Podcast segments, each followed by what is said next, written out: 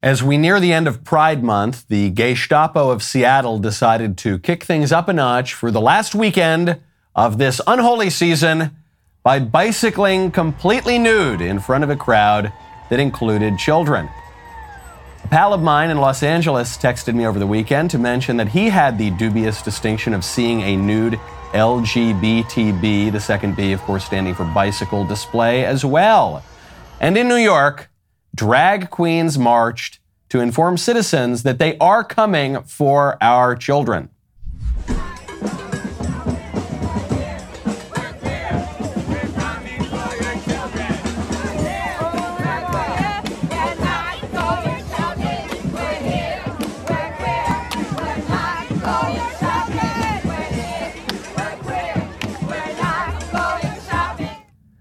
Now, the libs will continue to insist that the degenerates in that video have no particular interest in children, that they are not groomers. But they obviously do have an interest in children. And they're telling us that they do. And they have an interest in children because their ideology demands it. I'm Michael Knowles. This is The Michael Knowles Show.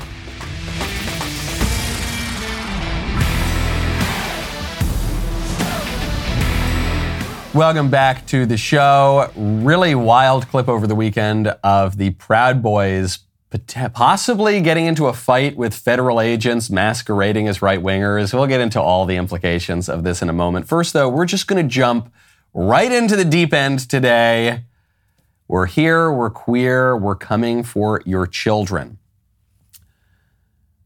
The sexual revolutionaries have an overt interest in children, a sexual interest in children. It is undeniable. It is grooming. It's nothing particularly new. It's been going on since the beginning of the sexual revolution. In fact, when you look back to the 1960s, at old essays from Bernie Sanders, young socialist Bernie Sanders, he was writing about the need to sexualize children. You can see it in two essays in the Vermont Freeman. Why is this? You can see this in, in other writers beloved of the left, people like Wilhelm Reich and many others. Why? Why does, and now up to today, you've got these groomers in the schools and dancing through the streets of New York saying, we're here, we're queer, dressed up in sexual garb, in a sexual demonstration, talking about a sexual interest in children. Why is it? Is it just because they're perverts? No, it actually isn't. Because, you know, the, the lib rejoinder to this is always going to be like, well, there was some Baptist preacher somewhere and he had a sexual interest in children. Or, well, there was some Republican somewhere and he had a sexual interest in children. Yeah, there are perverts everywhere. Not going to deny that for one second.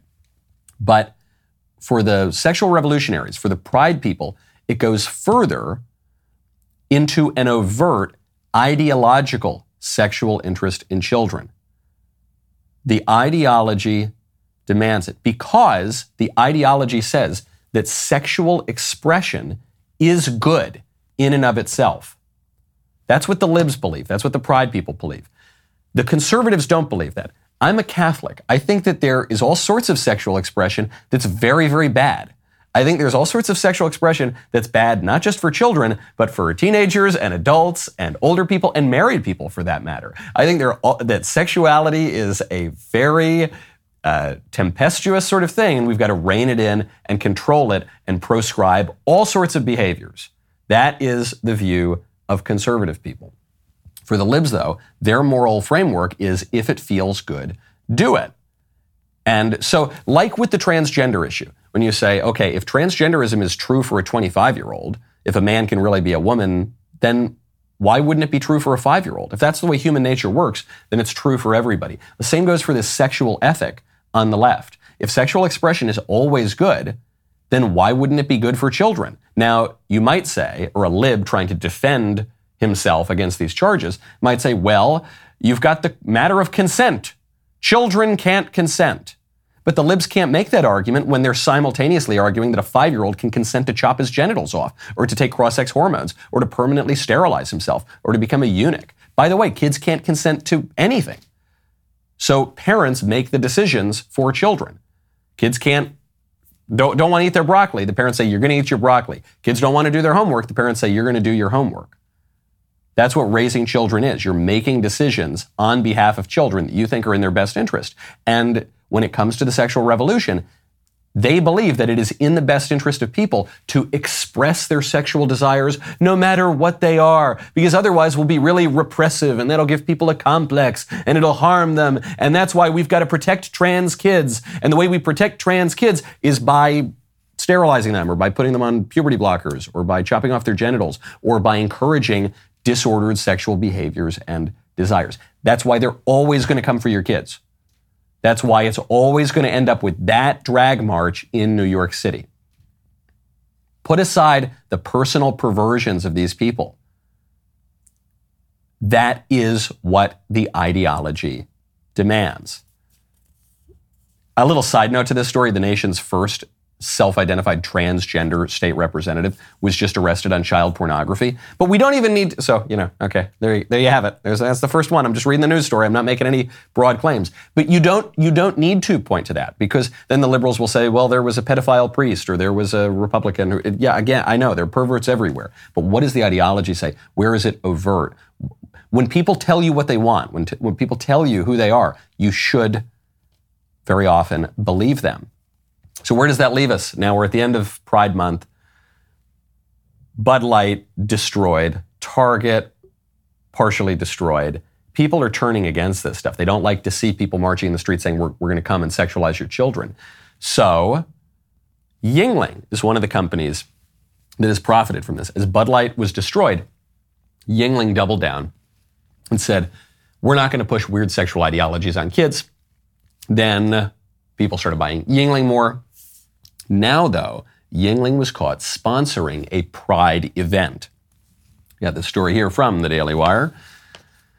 Yuengling Brewery was sponsoring the Musikfest drag show uh, at Musikfest Cafe on June 30th. And the Musikfest drag show was was going to allow anyone over the age of 13 to attend. And so Yuengling, recognizing that it's on the verge of getting Bud Lighted, it's on the verge of losing all the benefits that it got from swooping in when Bud Light went full pride.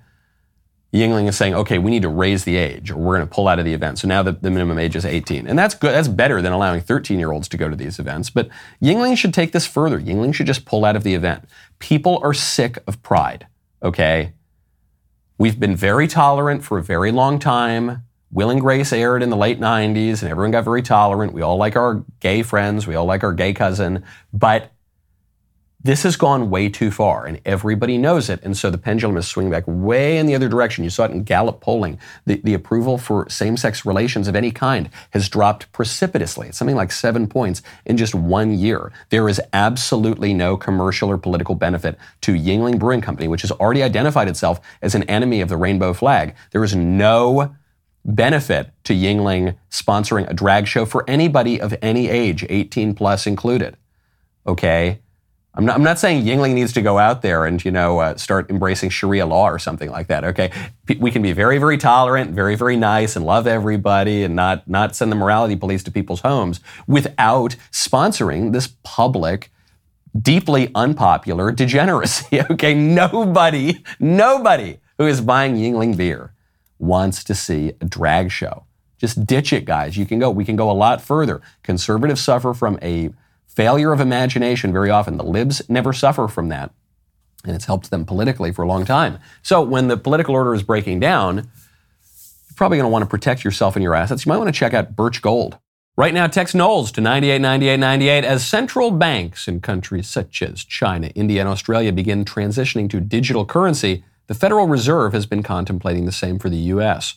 With a digital currency, the government could track every single purchase you make. Officials could even prohibit you from purchasing certain products or easily freeze or seize part or all of your money. Times like these are a great reminder to diversify a portion of your savings into gold, and you can do that with the help of Birch Gold. They are the people that I trust for gold. I'm very pleased to have some Birch Gold, and thousands of other people are very happy about that too. Birch Gold will help you convert an existing IRA or 401k into an IRA in gold. You don't have to pay a penny out of pocket. When currencies fail, gold is a safe haven. How much more time does the dollar have? Protect your savings with gold. Birch Gold has an A plus rating with the Better Business Bureau, thousands of happy customers. Text Knowles, K-N-W-L-E-S, to 989898. Get your free info kit on gold. If a central bank digital currency becomes a reality, it will be nice to have some gold to depend on. Text Knowles, K-N-W-L-E-S, to 989898. You're seeing this same thing with Starbucks here. Starbucks Workers United, the Starbucks union, is calling for a strike because Starbucks allegedly discouraged shops from putting up rainbow decorations during Pride Month. And I hope that's true. I hope Starbucks Corporation did that. Uh, however, Starbucks Corporation then came out and denied this allegation, said, no, we stand with the LGB, community, and uh, still it's not good enough for the Starbucks workers. So the Starbucks Workers United are calling for a strike of over 150 stores and 3,500 workers. Starbucks should fire as many of these people as possible. You know, I have long defended Starbucks, even though it's got a little bit of a woke reputation. I've said these guys have done a lot of good. I think the coffee tastes pretty good as far as mass produced coffee goes. I think they've installed public bathrooms in every major city in the world, which is a great benefit to society. I think that it's just a well run corporation. They've started putting Christmas back on the cups again at December. They don't put, the, the, employees are very often pretty woke, but the corporation doesn't peddle that stuff. Don't cave to these guys. Do not cave to them. It will not benefit you. It is not 2005 anymore. Pride ideology is not on the rise. They jumped the shark. They're transing the kids. Everyone hates it. Don't cave, Starbucks. Don't cave if you're listening to this show. Speaking of uprisings, you may have heard that there was almost a civil war in Russia over the weekend. And I'll give you the, the broad strokes of it, as, as though I were some kind of expert on Russian politics, as though anybody were an expert on Russian politics. Uh, the, the Wagner Group, the fancy people call it the Wagner Group, the Americans call it the Wagner Group.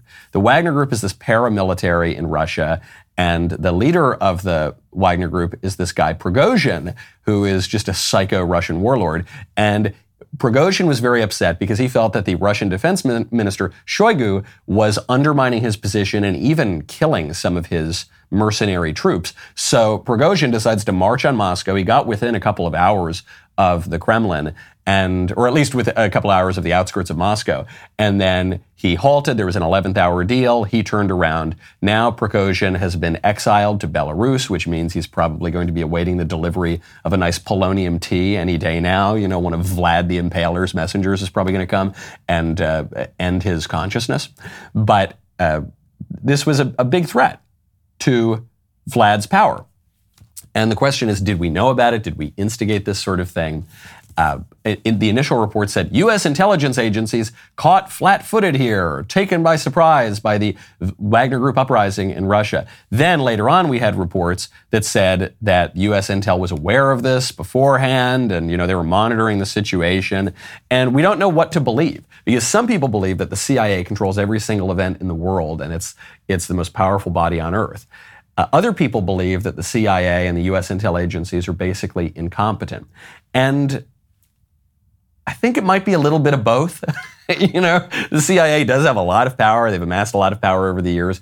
Also, it's a government agency, and the federal government is sometimes bumbling. I think of that great Coen Brothers movie, Burn After Reading, the, the point of which is that events just continue to spiral out of control, and the CIA is often the cause of that, but they, they, they never seem to make it any better. And so they say, okay, we'll just keep just keep your eyes on it, keep monitoring it, and they'll try to play catch up afterward. Regardless, this would appear to be a tactical win for NATO because you've weakened Russia here, you've weakened Putin without totally destabilizing the country. And so this raises another point.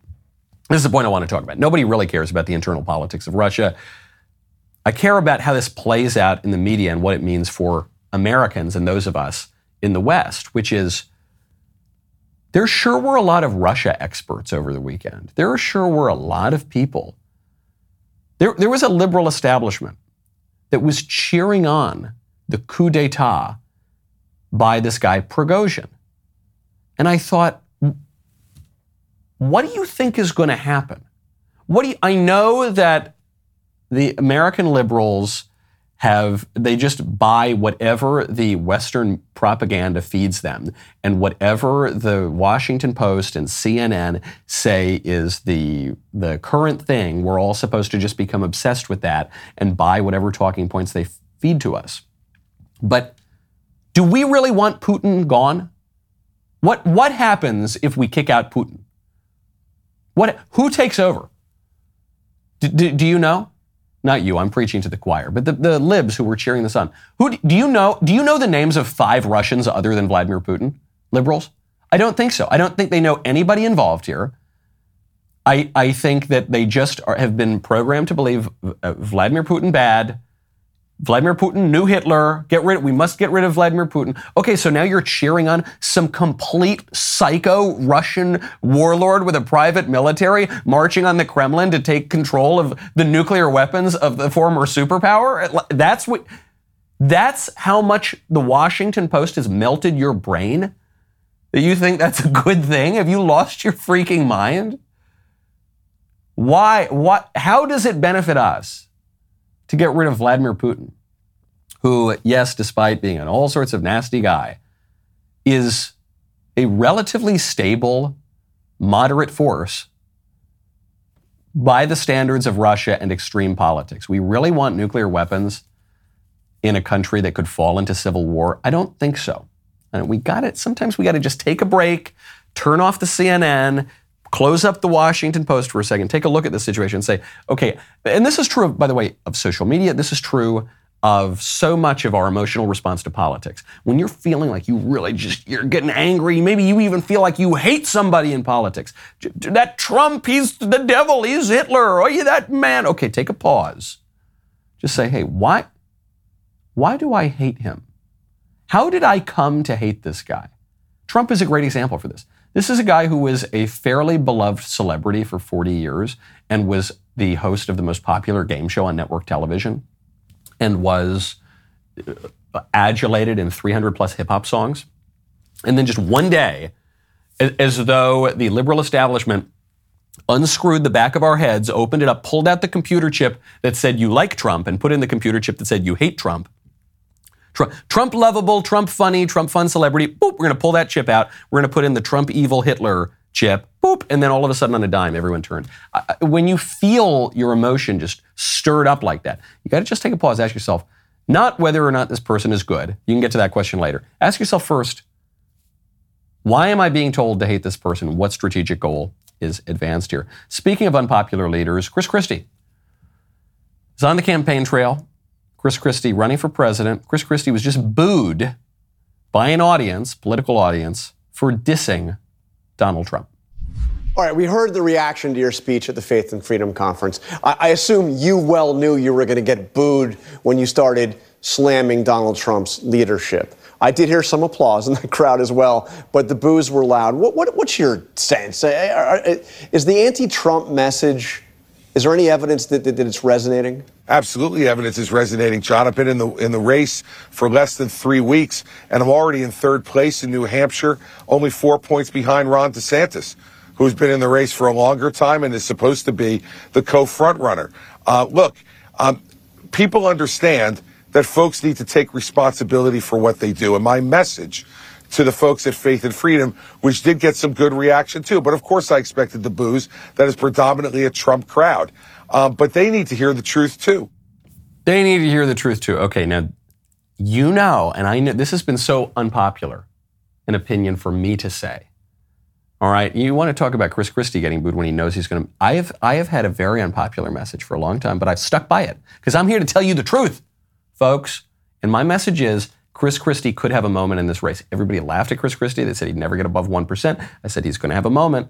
If I could bet on him unpredicted, I'd probably put at least a small amount of money on it. I'm not saying he's going to go the distance. I'm not recommending that anybody put their money on Chris Christie, but I, I feel he's got a lot more political skill than others are letting on. And so he's saying, I go to Faith and Freedom, I go there, I give an anti Trump message, I get booed, but I'm doing well in New Hampshire. This is a really important insight for the 2024 race. The Christies of the race are having a little bit of a moment. Trump is remaining dominant. What is the takeaway here? The takeaway is not that you're going to be rewarded for attacking Trump. The takeaway is not that the path to the nomination is attacking Trump. The takeaway here is that the supposed co frontrunner, Ron DeSantis, is weaker than it seems. There's a poll out from NBC News. You know about the chrysosons. I've talked to you about the potential chrysosons right now. Trump is at 51%. DeSantis is at 22%. Pence is at 6%. Christie's right behind at 5%. Haley at 4%. Tim Scott, 3%. Vivek at 3%. Even Asa Hutchinson at 2%. How, how has the movement been on those numbers? Trump is up five points from April. Pence is up one point. Christie is up five points, as I told you would happen. The big change here is DeSantis is down 9%. Chris Christie is not taking votes from Donald Trump. Chris Christie is taking votes from Ron DeSantis. Because, as I've said from the beginning, the big trouble for Ron DeSantis is that he is running in the Trump lane. He is the Trump candidate. His pitch is, I'm Trump 2.0. I'm Trump without the weaknesses. But his big base of support is going to come from people who don't really like Trump all that much. And so he's, he's got to be both the better Trump and the anti Trump. And that's a very difficult, potentially impossible line to walk. The people who really, really want Trump, they're just going to go for Trump. Trump's in the race. They're going to go for the OG. So, how does Ron DeSantis prevent himself from, from watching his support just dissipate between Trump on the one hand and the Christies and the other candidates on the other? When you want to solve thorny, difficult problems like this, you need a good education. When you want an education, you got to check out Grand Canyon University. Right now, head on over to gcu.edu. I love Grand Canyon University. Grand Canyon University is one of the first schools that I ever visited when I was on my college speaking tour. I've been to dozens and dozens of schools, and uh, GCU I love. I now work with two of the students who brought me to GCU that first time, one of them here at the Daily Wire, one over at the Young America's Foundation. It's just a great place. And with everything on your plate, earning your degree online might seem impossible. Well, Grand Canyon University's online programs are designed to make earning your degree easy and accessible, no matter your age or stage in life. Whether you are a busy professional looking to advance your career or a stay at home parent juggling family responsibilities, GCU's online courses give you the flexibility that you need to learn on your own terms. Grand Canyon University specializes in helping you fit your bachelor's, master's, or doctoral degree into your busy day. From scholarships to customized scheduling, your graduation team, led by your own GCU counselor, provides you with the personal support you need to succeed. So why wait, huh? If you're ready to take your education to the next level, you need Grand Canyon University. Find your purpose at Grand Canyon University. That is gcu.edu, gcu.edu. Now, Chris Christie's big charge here in the race is that Donald Trump, he is just not fit to be president. Character is the single most important element of a president of the United States because you can't know every uh, every issue that's going to come across a president's desk. It's not a litmus test with check boxes are in them. What you need to know is what is the character of that person. And frankly, when I, I listened to Donald Trump's speech last night, I mean, he had the audacity to say that he got indicted for us. Now, I don't know how it benefited the American people for him to take highly sensitive intelligence and secret documents out of the White House to stonewall the government on returning them for over a year and a half to subject himself to a raid by the FBI, even though they had asked him voluntarily to return this stuff, um, and um, to then be subject to an indictment, which is obviously going to be one of great trouble for the country because no one wants to see this happen. It's not about whether you think Donald Trump has been treated fairly or not by the media or by elements of the Justice Department. It is about whether he is a man of character who can lead this party to victory. And I don't believe he can. I don't believe that Donald Trump has the character to be president. That line doesn't work anymore. That line might have worked in 2016. And you might still say, well, uh, Trump doesn't have an admirable character. I don't like his character. Okay, but you can't say Trump doesn't have the character to be president because Trump was president and he was a good president. He, he got Roe v. Wade overturned. He was great on foreign policy. He was great on immigration until he was undermined by his bureaucrats. But for that the first little bit of his administration, he was very good on, on immigration. Immigration fell dramatically. The economy improved. You can't say that. This is an argument from was it uh, Heraclitus, I think, said a man's character is his fate. And this was the ar- big argument against Trump in 2016. He doesn't have the character to be president, but he, he does. And so you've just taken a major quiver that you could use against Trump. That's gone. And that's why the Christie argument is not really hurting Trump. Trump's numbers generally are just going up or staying the same. the argument, Christie is also as predicted, Christie is going to weaken the non Trump candidates in the race, diffuse some of that support. And now you are seeing a situation, and we're just seeing the beginning of it. Anything could change, but you're seeing a situation that is beginning to resemble a situation like Trump had in 2016. In 2016, Trump just had a solid plurality in lots of states, and the rest of the support was sp- split up among the other candidates, and Trump took the nomination. Now, in this case, you're seeing Trump according to some polls, with an outright majority. So it, it would seem even better for him. What is, what is Trump's message? Trump also spoke at this conference, Faith and Freedom. His message was an unusual one for the GOP. This whole world is on fire. This world is on fire.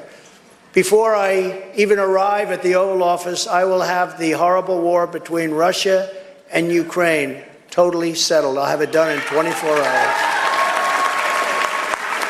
I say that, and I would do that. That's easy compared to some of the things, but I'd get that done in 24 hours. I know them both. I know them both. As the Bible says, blessed are the peacemakers. See that? I will be your, and I will be your peacemaker. I was your peacemaker. This is a very conservative message. And it's also a very unusual message. For the last 30 years, I guess, of the GOP, Certainly the last 20 years, the GOP message has been a little more saber rattling. It's been a little bit more, we're going to go in there, we're going to bomb them, we're going to spread freedom around the world, you're with us or against us, we're going to go attack the axis of evil, spread democracy, wipe out these different bad guys around the world. Trump is saying, I'm going to be your peacemaker. Blessed are the peacemakers, I'm going to be a peacemaker in politics. As you're seeing the Democrats become more and more belligerent, Joe Biden's foreign policy is just more war. That's what it is. And he's fairly open about that. He has prolonged the war in Ukraine. He, in many ways, instigated the war in Ukraine. Those aren't just my words. That's Vladimir Zelensky, who said that if Biden hadn't pulled the sanctions off of Russia, and if Bi- obviously Biden hadn't invited Russia to invade, actually said if it's just a minor incursion into Ukraine, we won't really do anything about it, that you wouldn't have seen the war in Ukraine. But the but the Biden foreign policy is let's have more war and let's manage more wars around the world. The Trump message is no war, I'm going to be your peacemaker. He broke the mold, okay? And so even if you come later and you say, I agree with that Trump message and I'm going to implement that Trump message, and let's say you actually can, let's say you're a candidate who, who is somehow able to impl- implement the Trump message better than Trump is, it doesn't really matter. Because if you like that Trump breaking the mold thing, you're probably, you're probably going to go and stick with your guy, stick with the original. Now, speaking of harkening back to better times, is an important new poll on the culture, which is that Americans want to unplug. Americans, who often are very bullish on technology and they want more technology, they want more gadgets and gizmos, they're turning away from that. Just as they're turning away from the rainbow ideology, they're turning away from technology. A new poll has found that 77% of middle aged Americans between 35 and 54 years old want to return to a time before society was always plugged in a time before the internet was always on and cell phones were always in our pockets and we were always expected to answer texts and emails. And it's not just middle aged people. This poll from Harris found that 63% of people aged 18 to 34, so now we're talking about Zoomers as well as millennials, also want to go back to simpler times, even though a lot of those people, especially the Zoomers, never even experienced that. I remember when we got our first computer in my house. I rem- certainly remember when we got the internet for the first time. Certainly, I didn't have high speed internet until I was 17 or 18. I, I vividly, I remember, I remember a time before a computer in the home. And a lot of younger millennials and Zoomers can't say that. But even though a lot of them can't remember it, they say, I want to go back to that time. Once again, fewer baby boomers want to go back to that time. 60% of people older than 55 say they want to return to those pre internet days. This maps almost exactly onto the Pride survey that, that Gallup found, which is that uh, in terms of people's views on the Pride ideology, younger people are much more likely to want to roll it back, much less likely to support the Rainbow Coalition. In fact, the only group that is getting more socially liberal is the boomers. The younger guys, much more traditional, much more conservative. And overall, two thirds of poll respondents say they prefer things as they used to be versus what they are now. So, what do, what do these guys want? And by these guys, I include myself in it. I don't. I don't live on my phone. I'm probably on Twitter too often, but I don't do the other apps. I don't. I'm rarely rarely on Instagram. I'm never on TikTok. I never answer my texts, almost never. I don't like it. I don't want the new gadgets. I just find it so distracting. It's exhausting. Even when you catch yourself doom scrolling, it doesn't make you feel better. It depresses people. It's just, it's no bueno. It's no good. We're getting sucked into this black mirror. What are people really yearning for here? One, people are beginning to question the progressive view of history, the Whig view of history, that history is always getting better and the old times were terrible and the modern time is always a crisis and the future is always going to be much better. That, that's over. I, I got in trouble among the libs a couple of weeks ago because I, I said, I don't want to follow the results of this new social survey and return to the social conservatism of 2012. I want to return to the social conservatism of 1220. And the libs made fun of me for this, but I don't know why they did. A lot of people agree with that. In order to agree with that kind of a sentiment, I'm not saying I want to return to the dentistry of 1220, that sounds unpleasant, but I do want to return to some of the social conservatism, the unity of family, the confidence of, in faith and civilization, the recognition of a moral order, the uh, not having bands of lunatics marching down the street screaming, We're here, we're queer, we're coming for your children. I'd like to return to that to the seriousness of philosophy.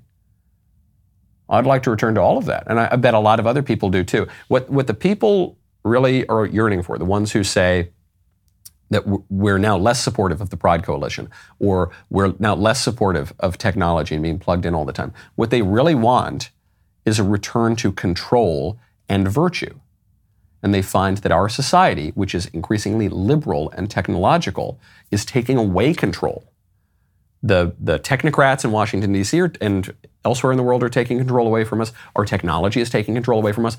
Our technology is spying on us all the time, collecting data, serving us ads. Uh, they think that they know us better than we know ourselves. Very often that's true.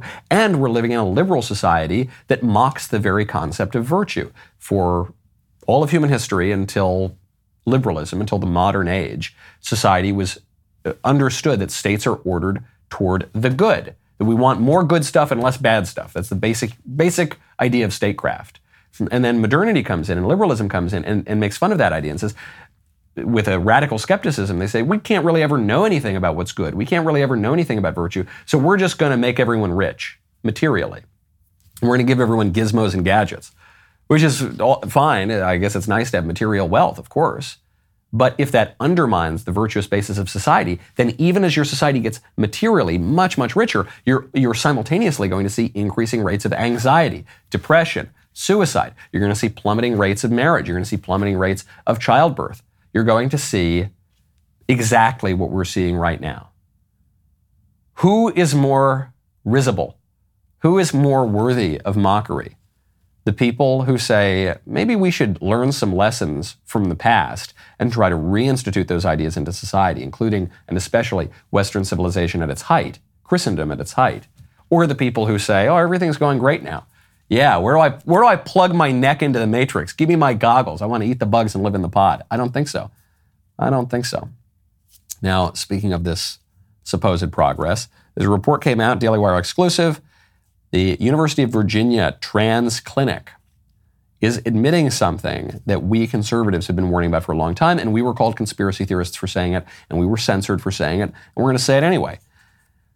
Daily Wire has, has seen waivers from a top Virginia clinic, uh, UVA Medical Center, that requires parents to acknowledge a frightening list of potential permanent side effects for transing kids for giving children and minors so-called gender-affirming care, which is which is absurdly named because it is the opposite of gender affirming. It's gender denying care. Well, what did the waiver say? The waiver said, and this is for a clinic that offers transgender health services for ages 11, 11 to 25.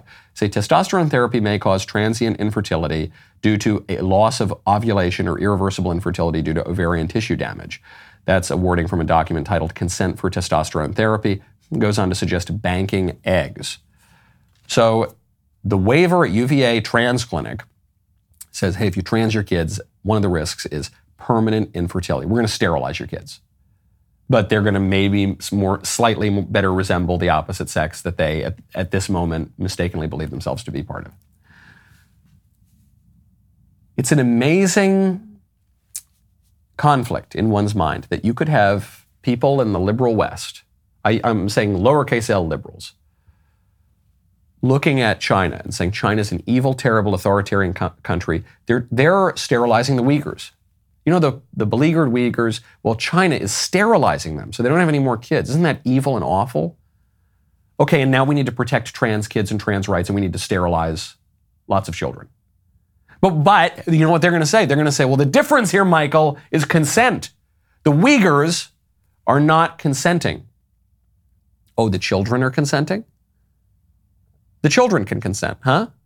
That sounds like the kind of belief that people who march through the streets groomers chanting, We're here, we're queer, we're coming for your kids. That sounds like the kind of belief that they would say. People have a particular and deviant sexual interest in children.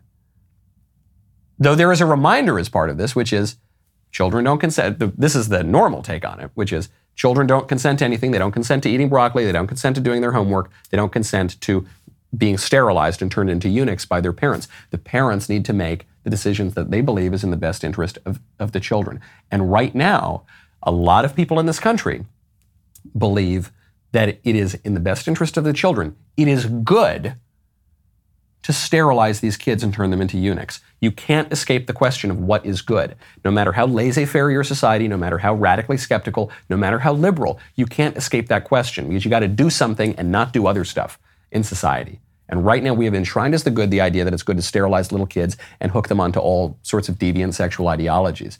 And what the conservatives are saying now, increasingly, especially younger people, not, not even hardcore conservatives, even people on the center right, even the center left, formerly of the center left, they're coming out and they're saying, huh, our view of the good is stupid and bad and making everyone depressed and suicidal. Maybe we should articulate a different view, a more traditional view of what's good, and push that. You want to know about something that's good? Jeremy's Razors. Introducing for you the Precision 5 Razor, one handle plus one blade cartridge kit for, what would you pay for that? $100? $85? What if I told you $14.99? Jeremy's lowest cost for a razor and only for a limited time.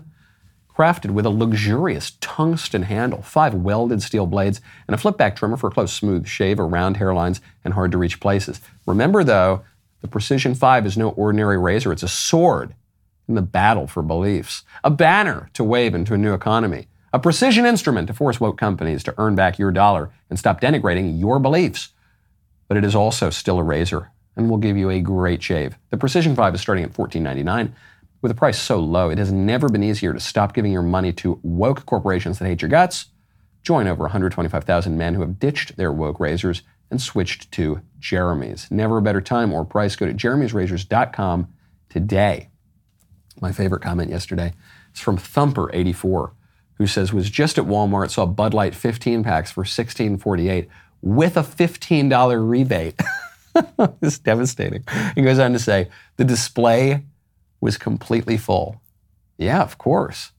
You talk, you talk about the waivers, about the potential side effects you know, you go to the UVA trans clinic, it could render you sterile forever. Think about the side effects of drinking even just one Bud Light.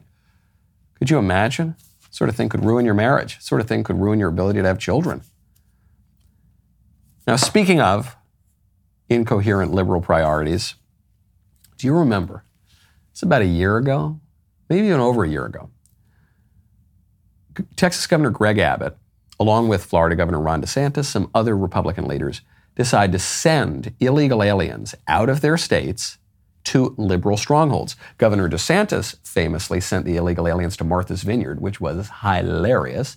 Governor Abbott, though, he, he got a little less publicity for it, but he was sending the illegal aliens to places like Chicago and to places like New York. And at the time, here is what New York City liberal Democrat Mayor Eric Adams had to say about a political leader shipping illegal aliens to other states away from their cities and states. This is horrific when you think about uh, what uh, the governor uh, is doing, the governor of Texas, uh, after a month of traveling across the border, placing on the bus with no direction to come here uh, to New York. And New York is a city that has always represented the democratic values and the values of our city of showing our compassion. And that's what we're doing today.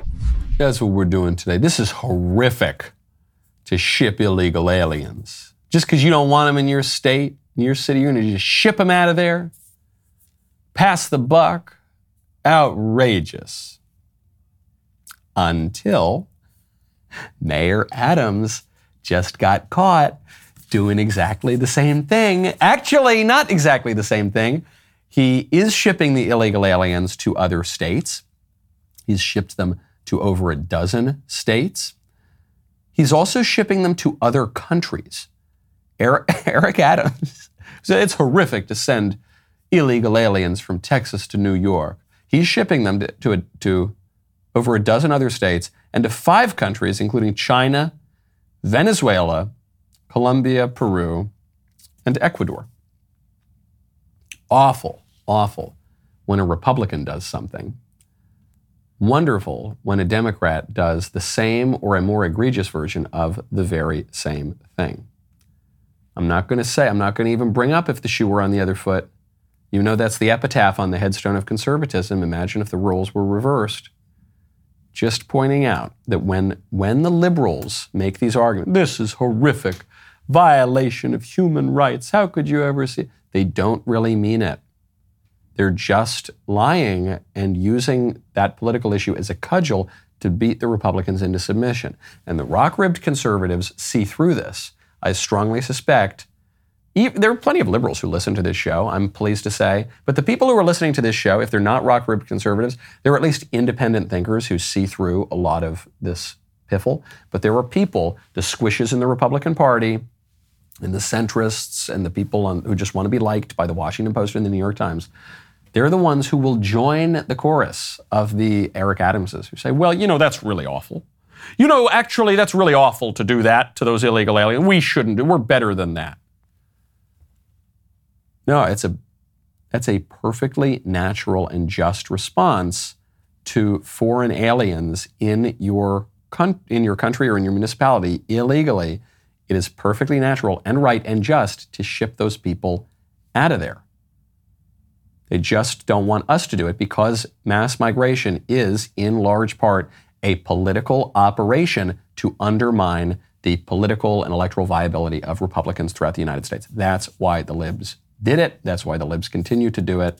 And when the co- when they have to bear the costs of that, the housing and the taxes, when they have to bear the political costs of that, which is even Democrat people in Democrat cities don't want to have to pay for this stuff, then they will sometimes ship them away, and they'll ship them back to the Republican states very often, so that they don't have to deal with it. Speaking of federal issues, one of the funniest videos I've seen in a long time over the weekend goes viral. This is Proud Boys met by a group I think called Patriot Front. It's hard to tell exactly who these people are because they wear masks over their faces. And this is a group, eh, as we, eh, in recent months, maybe a year, you've seen this group, Patriot Front, come to the fore and they march and they seem really on the nose. And I think, I have never really heard of this group and I'm pretty in it. You know, it's my job to read about what's going on politically in the United States, especially on the right. I don't really know anything about these guys. It seems kind of like a, well, it's right there in the name. It seems kind of like a front. You know, it's we know that federal agents infiltrate these supposedly right wing grassroots groups. We've seen the memoranda from the FBI. We've seen these guys get caught. Do you remember at the Justice for January 6th rally where pretty much no one showed up other than journalists and federal agents? There was this famous picture taken of guys who are obviously feds. They're all wearing the same brandless clothing, that they've all got the same haircut they probably got done at, at uh, Langley or at the FBI headquarters. They're all wearing the same shades. They're all checking their five and their six and their seven. It just, they're all wearing the same Garmin watch. It was such a joke. And what's funny now, by the way, is if you Google this picture, if you look for it on Google, it won't t- turn up. If you look for it on Twitter, it won't turn up. You can say Justice for January 6th rally, Feds, J6 Feds, whatever. It doesn't show up. You can't find it. I had to go to Bing to find that picture, even though that picture was everywhere at the time. So we know that this kind of stuff happens. And there's a video of the Proud Boys going up to these supposed American neo Nazis and saying, Get the hell out of here. You guys are not part of us. You're obviously feds. Go away.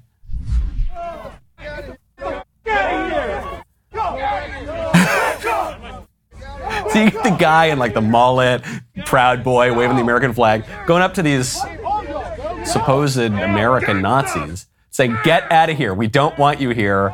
You're obviously just infiltrator, hack shills, go away. And they do back them off. They do. All these guys who very conveniently are covered up in their shades and their face masks, they get out of here. And some of the Proud Boys then tried to, I think, unmask them, and it created a whole issue. Now, look, I don't know if those guys are feds. I don't know if those guys are there just to try to make the right look bad. Or I, I really, I don't know. I don't know. I don't know. I don't really care. However, there is one good piece of evidence that these guys might have. I'm not saying that they're actual employees of the federal government, that they might have some kind of connection, you know, to the federal government. One piece of evidence here that that they're feds is from Adam Kinzinger, former Republican member of Congress, who's a total shill for the liberal establishment. He tweets out, he says, These people, referring to conservative pundits who were laughing about this video, these people, all blue checks, are celebrating a seemingly MAGA assault on federal officers. Now, I don't know what this really is, but take a gander at the comments of the patriots who love America. And reading that comment, you say, hold on, wait. You're admitting that Patriot Front is a bunch of feds? Did you, Adam Kinzinger, who is not the swiftest politician out there, that's why he's no longer in Congress, not necessarily the sharpest tool in the shed. He's, he's out there, he's saying, This is outrageous! All these conservatives are laughing at an attack on federal agents. You say, No, man, you're supposed to pretend that they're not federal agents. And anyway, just a reminder that uh, the you really shouldn't believe everything you read in the liberal establishment papers uh, because the, the reality of what's going on on the right is not the way that it is portrayed. And I think people are beginning to wake up to this, and you're seeing it reflected in the polls and priorities of the real conservatives. Okay, today's Music Monday, baby. And I'm finally, I had a crazy week. I was traveling all over the country last week. I'm back here in Nashville, Tennessee. It's Music Monday, and I've got my trusty iPad. So I'll be chatting with you the rest of the show continues now. Go to dailywire.com slash Knowles. Use code Knowles at checkout for two months free on all annual plans.